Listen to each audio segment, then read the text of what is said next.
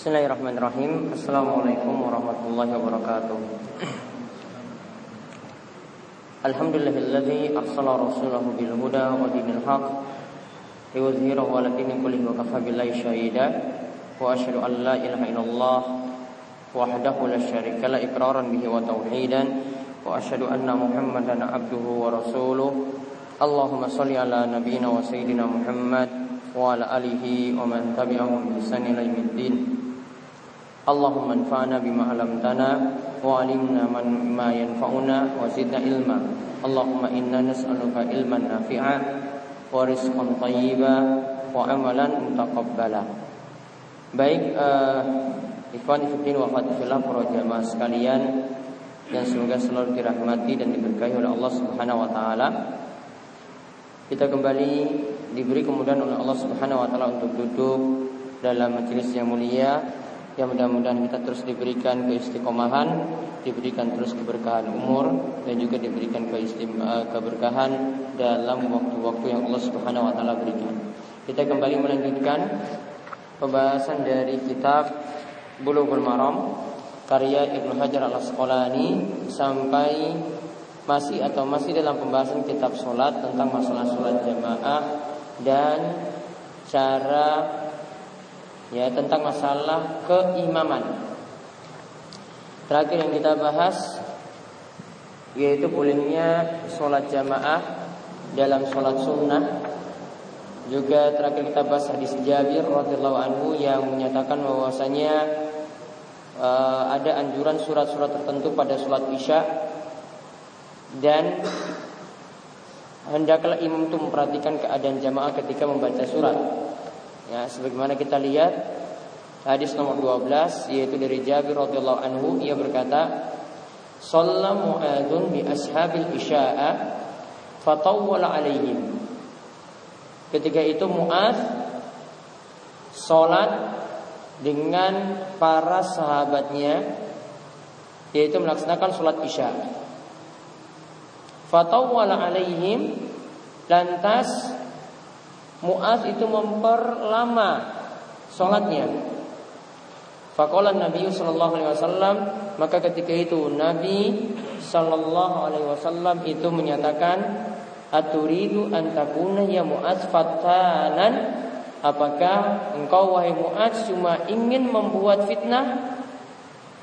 Kemudian dikatakan oleh Nabi Sallallahu Alaihi Wasallam Iza amamtan nasa fakra jika engkau ingin mengimami para jamaah, maka bacalah wasyamsi waduhaha atau sabi isma rabbikal a'la atau ikra bismi rabbikal ladzi khalaq atau wal laili idza yaksha. Hadis ini alaih diriwayatkan oleh Imam Bukhari dan Muslim wallafzu li muslimin. Maka kita lihat di sini uh, beberapa hal penting yang bisa kita ambil dari hadis ini yaitu yang pertama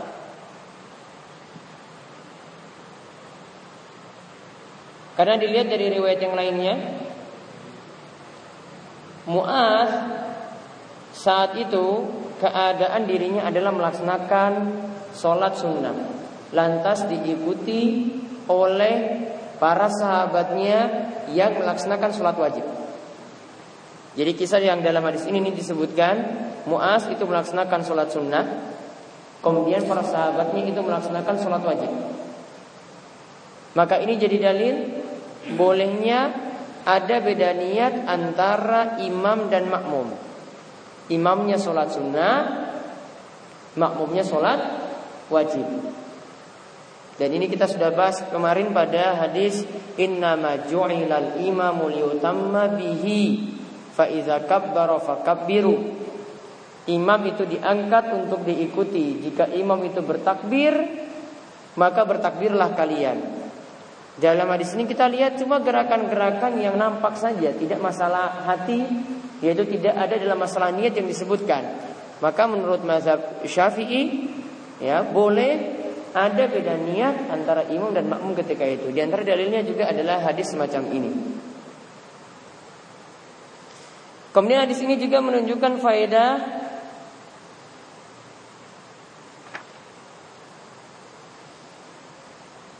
Karena tadi dikatakan bahwasanya Muaz itu memperlama sholatnya. Sampai-sampai ketika itu Muaz ini dilaporkan pada Nabi Shallallahu Alaihi Wasallam Uh, saat itu um, Muaz itu disarankan untuk baca surat-surat tadi yang sudah disebutkan.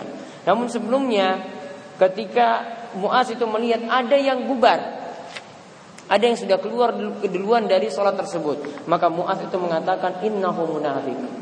Orang yang keluar tadi dari jamaah ini adalah orang munafik. Riwayat lengkapnya seperti ini yaitu oh, Muaz Muaz bin Jabal itu melaksanakan sholat isya bersama para sahabatnya fatawala alaihim. Lantas Mu'adz itu memperlama salatnya. Fansarafa rajulun minna fasalla lalu ada orang yang keluar dari situ untuk melaksanakan sholat sendiri. Fa ukhbiru Mu'az anhu. Lantas Mu'az bin Jabal itu komentar untuk orang tadi.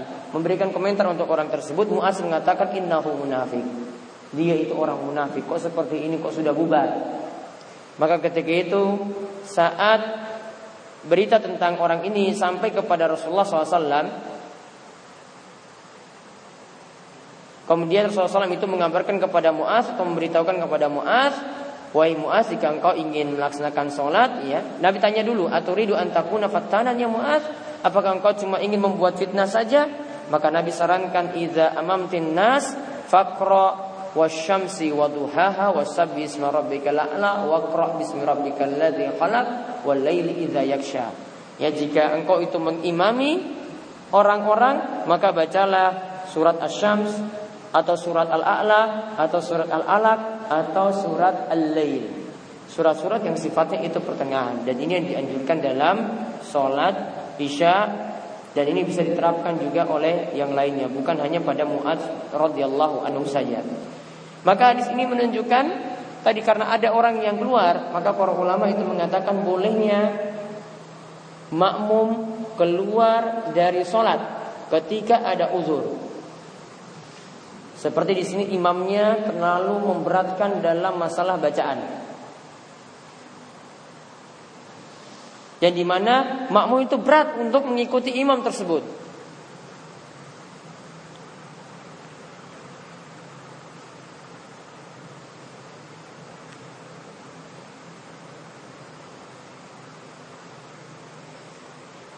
Walaupun nantinya di sini dia punya alasan dunia, cuma agak sulit saja ikuti imam semacam itu.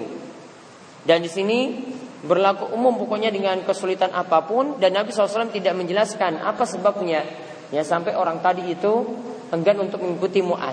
Pokoknya dia berat untuk mengikuti muat maka ketika itu dia boleh keluar dari sholat.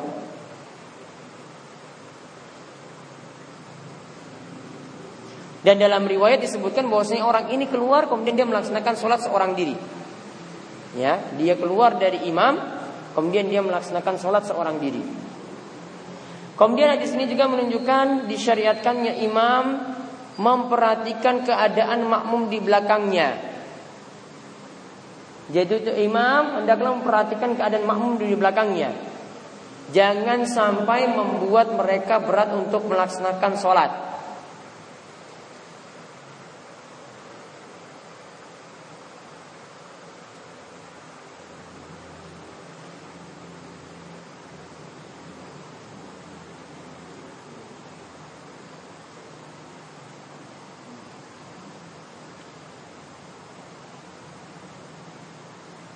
Karena ini keadaannya, ini sebenarnya keadaannya untuk sholat isya. Dan saat itu Muhammad sudah melaksanakan sholat dengan Nabi Sallallahu Alaihi Wasallam. Jadi beliau melaksanakan sholat lagi dengan kaumnya. Balik lagi kaumnya untuk sholat isya juga, namun niatannya sunnah. Jamaahnya tetap sholat wajib. Itu sholat wajib isya. Maka ketika itu yang terjadi disebutkan bahwasanya Muaz itu memimpin dengan membaca surat Al-Baqarah. Padahal ini lagi sholat isya dan orang-orang sudah pada capek karena sebelumnya itu nunggu muas balik dulu ke kampungnya baru mereka melaksanakan sholat bersama muas. Waktu tunggu sudah lama, imamnya bacanya lama lagi. Ya makanya ketika itu sudah nggak betah karena dibuat lama sudah dia keluar dari sholat bersama muas kemudian dia melaksanakan sholat sendiri. Intinya di sini hendaklah imam itu selalu memperhatikan keadaan makmum, ya, termasuk ketika dia ingin memulai sholat maka dia lihat keadaan makmumnya ada mungkin yang butuh waktu untuk datang ke masjid sehingga dia agak undur dulu untuk waktu sholatnya, atau jangan juga dia membuat lama untuk jamaah itu nunggu, ya, jangan juga dia membuat uh, lama jamaah itu menunggu. Karena nanti keadaannya nanti seperti ini kalau imam juga paksa lagi menunggu jamaah itu menunggu lama, kemudian ditambah lagi baca surat yang lama ya nanti akibatnya seperti jamaah yang ada di belakang Muaz bin Jabal dalam kisah ini.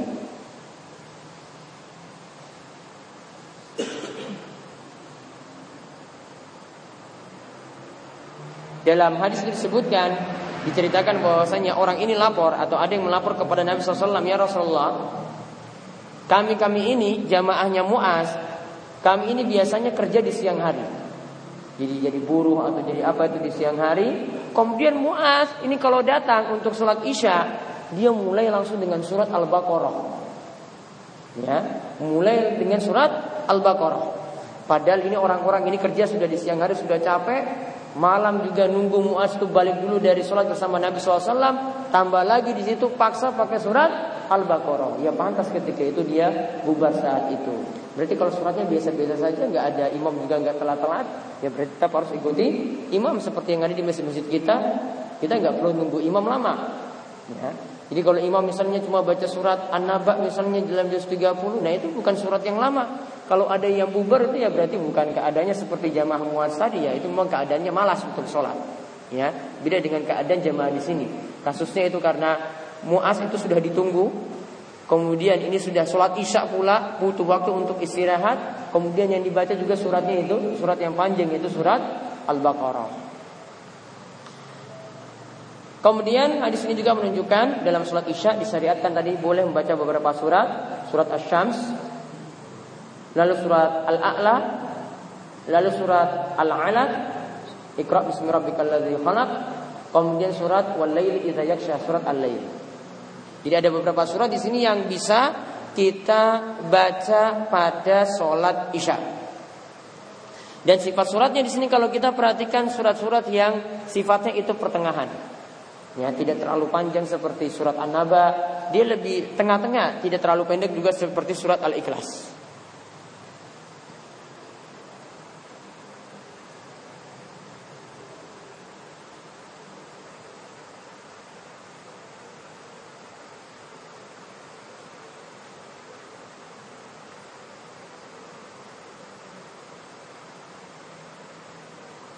Kemudian di sini juga menunjukkan karena tadi Muaz itu menyebut orang yang keluar begitu saja dari dari sholatnya Muaz, beliau mengatakan bahwa innahu munafik.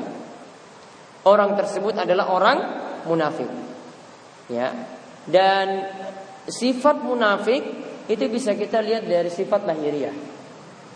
Ya, sifat munafik itu bisa kita lihat dari sifat lahiriah. Tanpa kita mesti lihat batinnya. Ya, misalnya di sini dia bersengaja berpisah dari jamaah yang ada. Anggapan Muaz seperti itu sebenarnya kurang pantas. Namun dia punya alasan sebenarnya untuk keluar dari sholatnya Muaz bin Jabal tadi. Ya, karena alasannya terlalu lama. Namun kalau sholatnya biasa-biasa terus keluar seperti itu, dapat dikatakan ini adalah sifat orang munafik. Maka kita pernah dengar bahwasanya orang yang jadi jamaah masjid uh, menjadi uh, jamaah yang dekat dengan masjid lalu tidak pernah datang sholat berjamaah di masjid ya. Dahulu ada perkataan dari Ibrahim An-Nakhai katakan itu juga adalah sifat munafik. Ya begitu pula ada perkataan dari uh, sahabat yang lainnya bagi orang yang tidak pernah mengerjakan sholat jamaah di masjid tidak pernah sama sekali kelihatan di masjid itu juga disebut sebagai sifat sifat munafik. Jadi sifat munafik itu dapat dinilai dari sifat-sifat lahiriah di antaranya tadi enggan sholat berjamaah di masjid, atau dia juga sholat subuh dan sholat isya juga tidak pernah ke masjid atau juga dia jadi tangga masjid tidak pernah juga berada di masjid.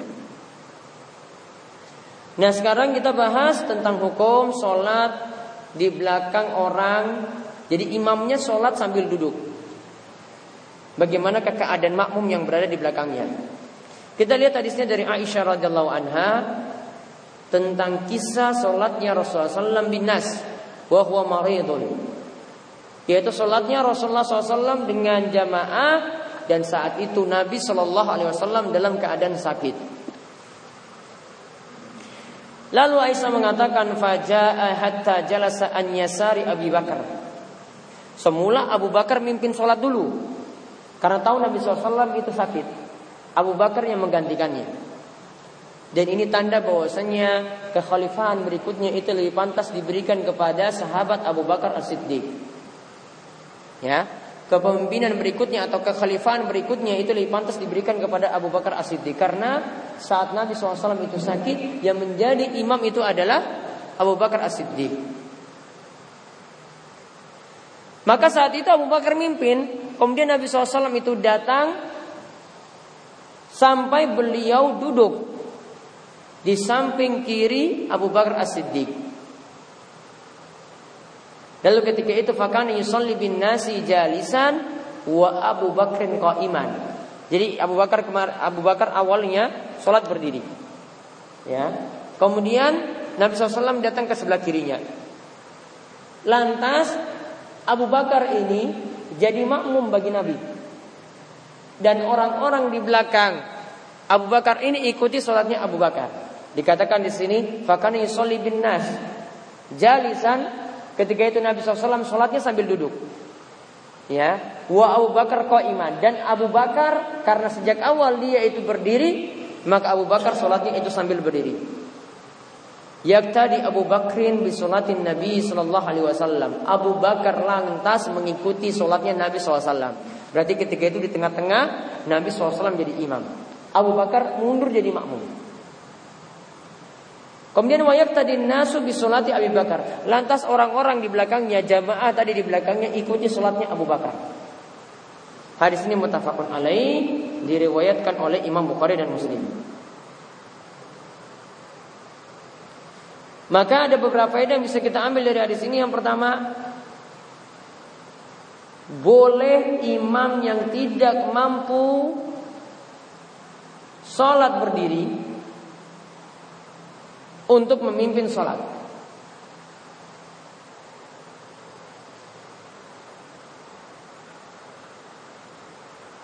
Boleh ya imam yang tidak mampu berdiri karena Nabi SAW masuk ketika itu beliau sholat dalam keadaan duduk.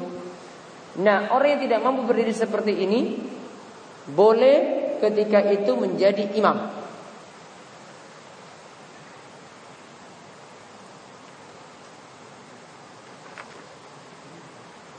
Namun nanti di sini ada persisian para ulama. Ya, ini ada persisian para ulama. Intinya rincian yang bagus tentang masalah ini tentang imam yang tidak sholat berdiri itu bisa dirinci jadi tiga.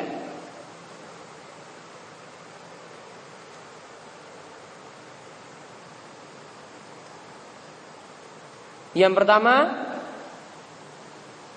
jika imam Sholatnya sejak awal itu berdiri.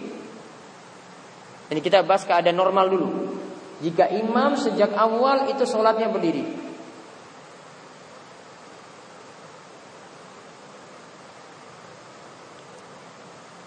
Lalu di tengah-tengah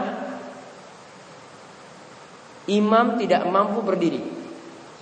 Duduk. Ya mungkin dia sudah siapkan kursi di situ. Ya, saat awal sholat berdiri. Di tengah-tengah nggak kuat dia duduk. Maka makmum di belakangnya tetap sholat berdiri. Maka makmum di belakangnya tetap sholat berdiri. Karena hitungannya dari awal.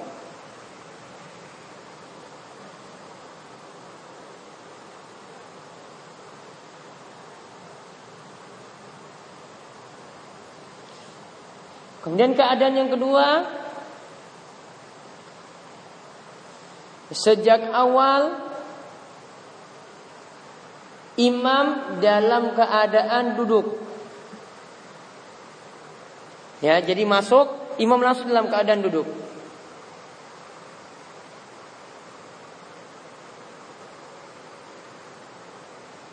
Maka saat itu makmum juga sholat dalam keadaan duduk.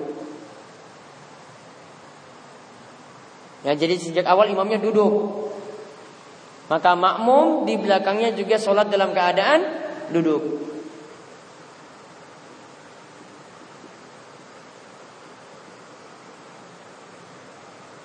Pernah Nabi SAW itu dalam keadaan sakit, beliau sholatnya dari awal itu sudah duduk. Maka orang-orang di belakang beliau sholat itu dalam keadaan berdiri. Maka ketika itu Nabi SAW memberikan isyarat. Maksudnya isyarat untuk duduk ketika itu. Kemudian ketika sholat itu selesai Nabi SAW itu katakan Inama ju'ilal imamu liutamma bihi. Imam itu diangkat untuk diikuti. Maka kalau imam sejak awal itu duduk Maka duduklah kalian. Nah kemudian keadaan Yang ketiga Ya keadaan yang ketiga Jika sejak awal imam itu berdiri Sejak awal imam itu berdiri Lalu digantikan oleh imam lain yang duduk. Seperti di kasus ini ya Digantikan oleh imam lain yang duduk.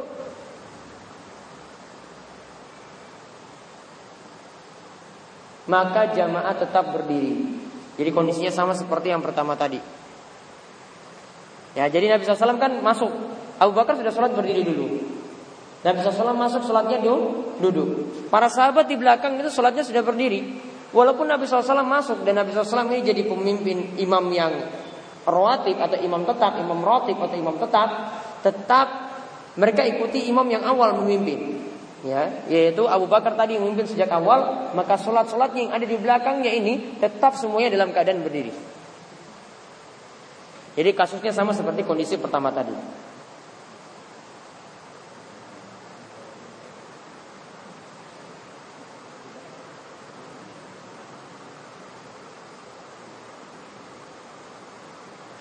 Kemudian di sini juga menunjukkan bolehnya Orang yang jadi penyampai imam. Kan tadi Nabi SAW masuk sebelah mana dari Abu Bakar? Kanan atau kiri? Kiri. Dan Nabi SAW jadi imam kan? Abu Bakar yang jadi penyampai. Artinya Abu Bakar ini jadi penyampai ke jamaah di belakang. Ya. Nah, penyampai ini berada di saf sebelah kanan, berada di samping kanan imam, tidak mesti berada di dalam saf. Ya. Penyampai ini berada di sebelah kanan imam tidak mesti berada di soft para jamaah yang lainnya. Jadi ketika itu Abu Bakar tidak mundur ke belakang ke saf jamaah, namun tetap di samping kanan Nabi Shallallahu Alaihi Wasallam.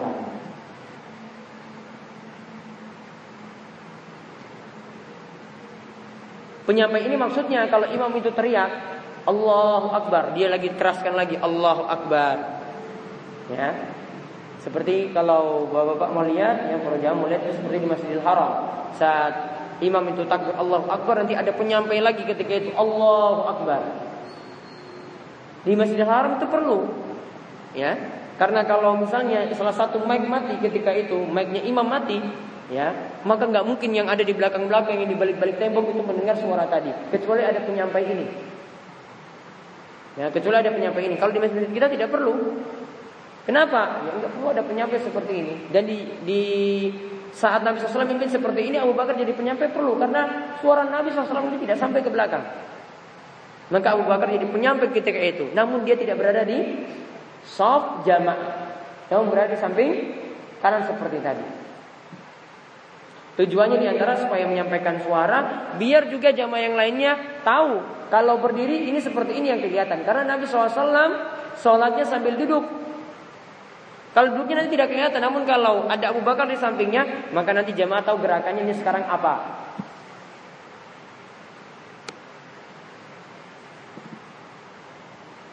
Nah itu pelajaran dari atau faedah dari sholatnya Nabi SAW menjadi di tengah-tengah saat Abu Bakar memimpin dari awal.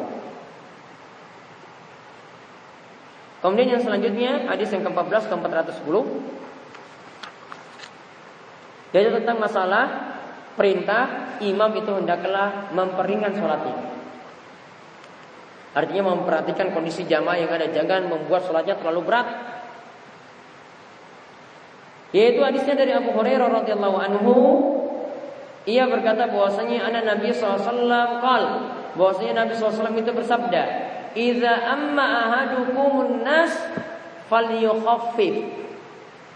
Jika salah seorang di antara kalian mengimami orang lain, maka peringanlah sholat tersebut. Fa inna fihi musaghira wal kabira wal dha'ifa wa hajati. Karena ketika itu ada anak-anak kecil. Ya bisa sholat lama-lama.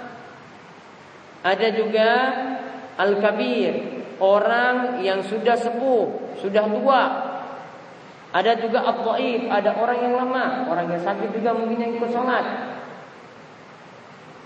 Wazal hajati dan orang yang punya kebutuhan, orang sibuk. Kalau sholat pikirannya nggak bisa lama-lama, ya harus ketika itu ya selesai ya langsung mungkin dia bubar karena punya kesibukan. Maka Selanjutnya Nabi SAW katakan, Faiza sholat wahdahu. Beda kalau engkau sholat sendiri, beda kalau dia sholat sendiri. Falyusalli kaifasya'a. Maka sholatlah semau dia. Artinya mau perpanjang ya boleh, mau persingkat juga boleh. Namun kalau dia jadi mimpin sholat, maka perhatikan keadaan jamaah yang ada di belakang. Hadis ini mutafakun alaih diriwayatkan oleh Imam Bukhari dan Muslim. Tadi yang dimaksudkan dengan memperingat di sini yaitu dalam masalah bacaan, rukuknya, sujudnya dibuat lebih ringan, artinya tetap di sini memperhatikan rukun-rukun yang ada. Namun dia tidak terlalu lama dia baca-baca surat yang ada seperti tidak seperti yang dilakukan tadi oleh Muaz bin Jabal yang membuat jemaahnya itu lari.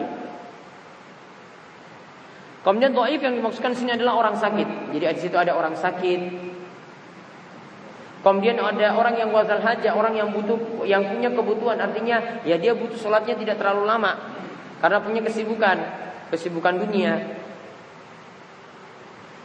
Namun di sini kalau dia sholat sendiri, maka tadi Nabi SAW katakan fal yusalli kaifasya. Kalau dia sholat sunnah misalnya dia mau lama sampai setengah jam sampai satu jam ya monggo silakan. Itu sholatnya sendiri seorang diri. Maka faedah yang bisa kita ambil dari hadis ini yang pertama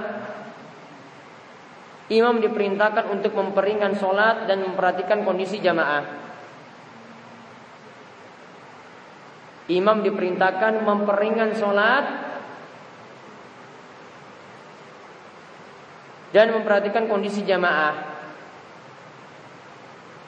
Karena ada yang punya banyak uzur.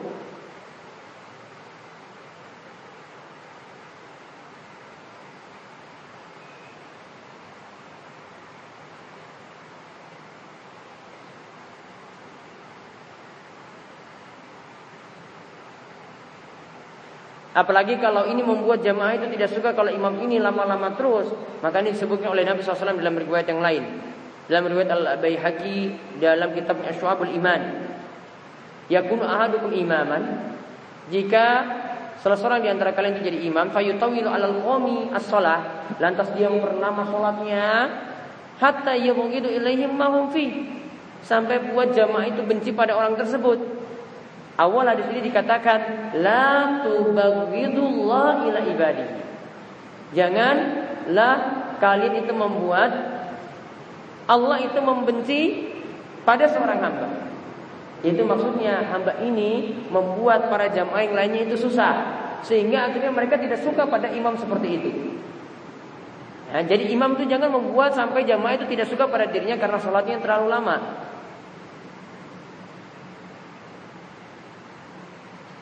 Dan ada manfaat di sini para ulama sebutkan ada tiga manfaat kita memperingan sholat.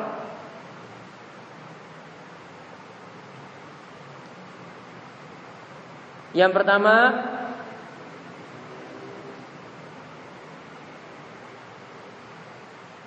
Ini adalah bentuk lemah lembut kepada para jamaah yang ada di belakang imam.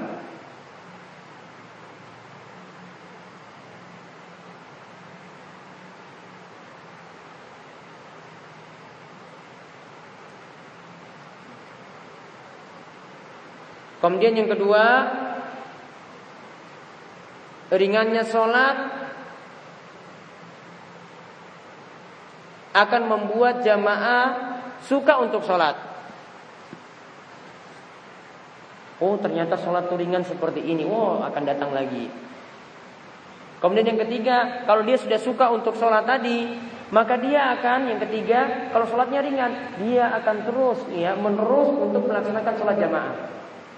Jadi bukan hanya suka saja pada waktu itu, namun akan terus datang lagi. Oh besok ternyata sholat ringan seperti datang lagi besoknya. Oh ringan lagi, masih ringan lagi. Oh besoknya datang lagi. Jadi dia suka sholat awalnya, akhirnya suka rutin lagi untuk sholat jamaah.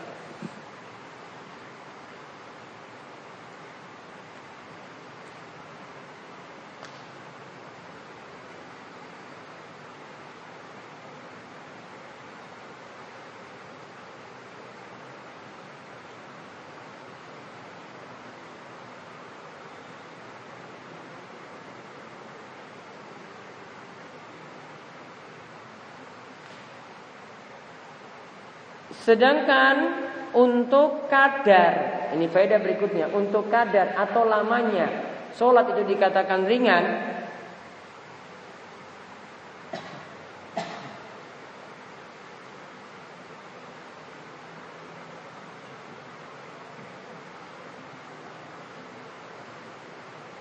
Ya, sholat yang dikatakan ringan tidak ada standar waktu tertentu.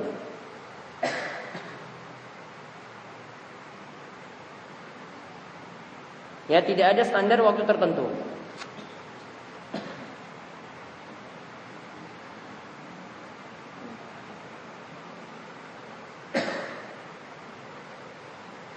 Namun kalau dilihat dari tekstual hadis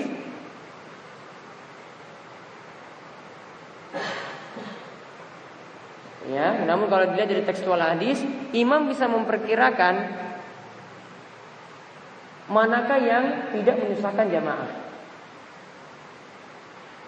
Ya, imam itu bisa memperkirakan manakah nanti yang dia baca yang tidak menyusahkan jamaah. Karena Nabi SAW cuma mengatakan coba perhatikan orang-orang yang di belakang ada orang sakit, ada orang yang lemah, ada orang yang punya banyak kesibukan. Artinya lihat kondisi mereka masing-masing.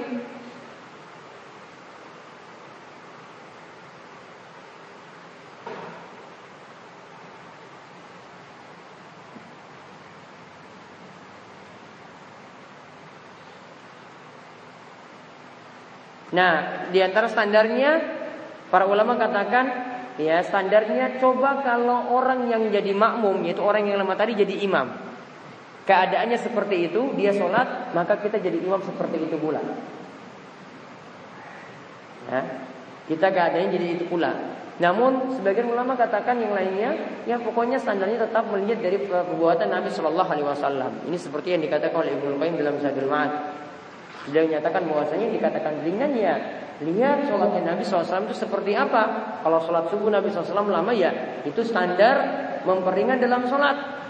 Kalau sholat maghrib itu lebih ringan Nah itu juga standar dari Nabi SAW Sholat isya bacaannya lebih sedang Nah itu juga standar dari Nabi SAW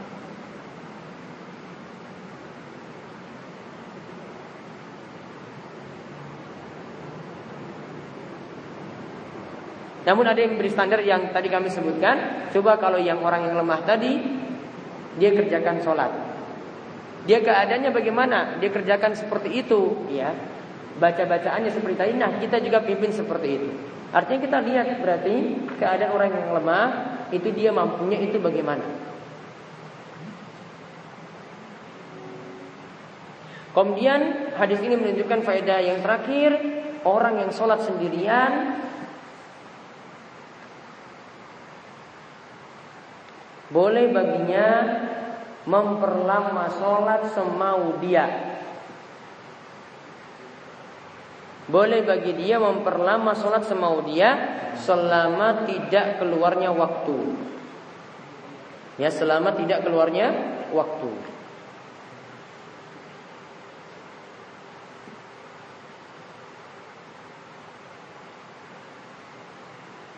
Nah, itu saja yang kita bahas untuk kesempatan kali ini. Monggo jika ada yang ingin bertanya. Ya.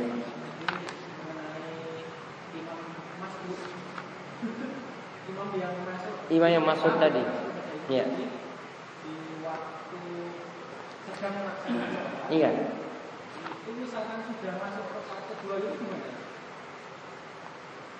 Sudah masuk rakaat kedua.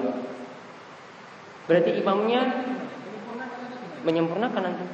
Nanti jamaahnya ya tetap iya. Nanti jamaahnya tetap salam duluan. Ya, jamaah tetap jumlah rakaatnya sama. Imamnya lakukan kewajiban yang dia itu belum lakukan. Jadi misalnya ada masuk rakaat kedua. Berarti Abu Bakar dan jamaah tadi sudah dapat empat rakaat misalnya, mereka salam duluan. Atau mereka tunggu nanti Nabi SAW selesai rakaat keempat, mereka salam dengan Nabi. Yang penting sholatnya tetap empat rakaat. Ada lagi?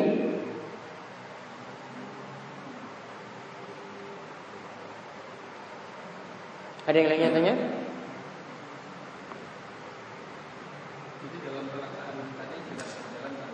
Iya itu di tengah-tengah. Bisa.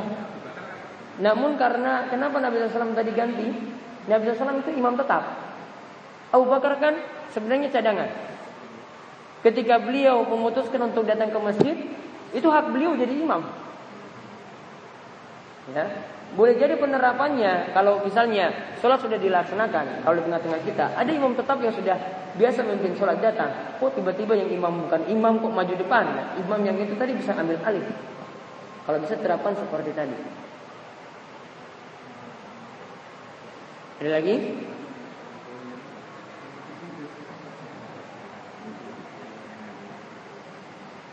Baik, itu saja yang kita bahas pada kesempatan kali ini. Mudah-mudahan bermanfaat. Kita tutup dengan doa kafaratul majlis. Subhanallah wa bihamdika.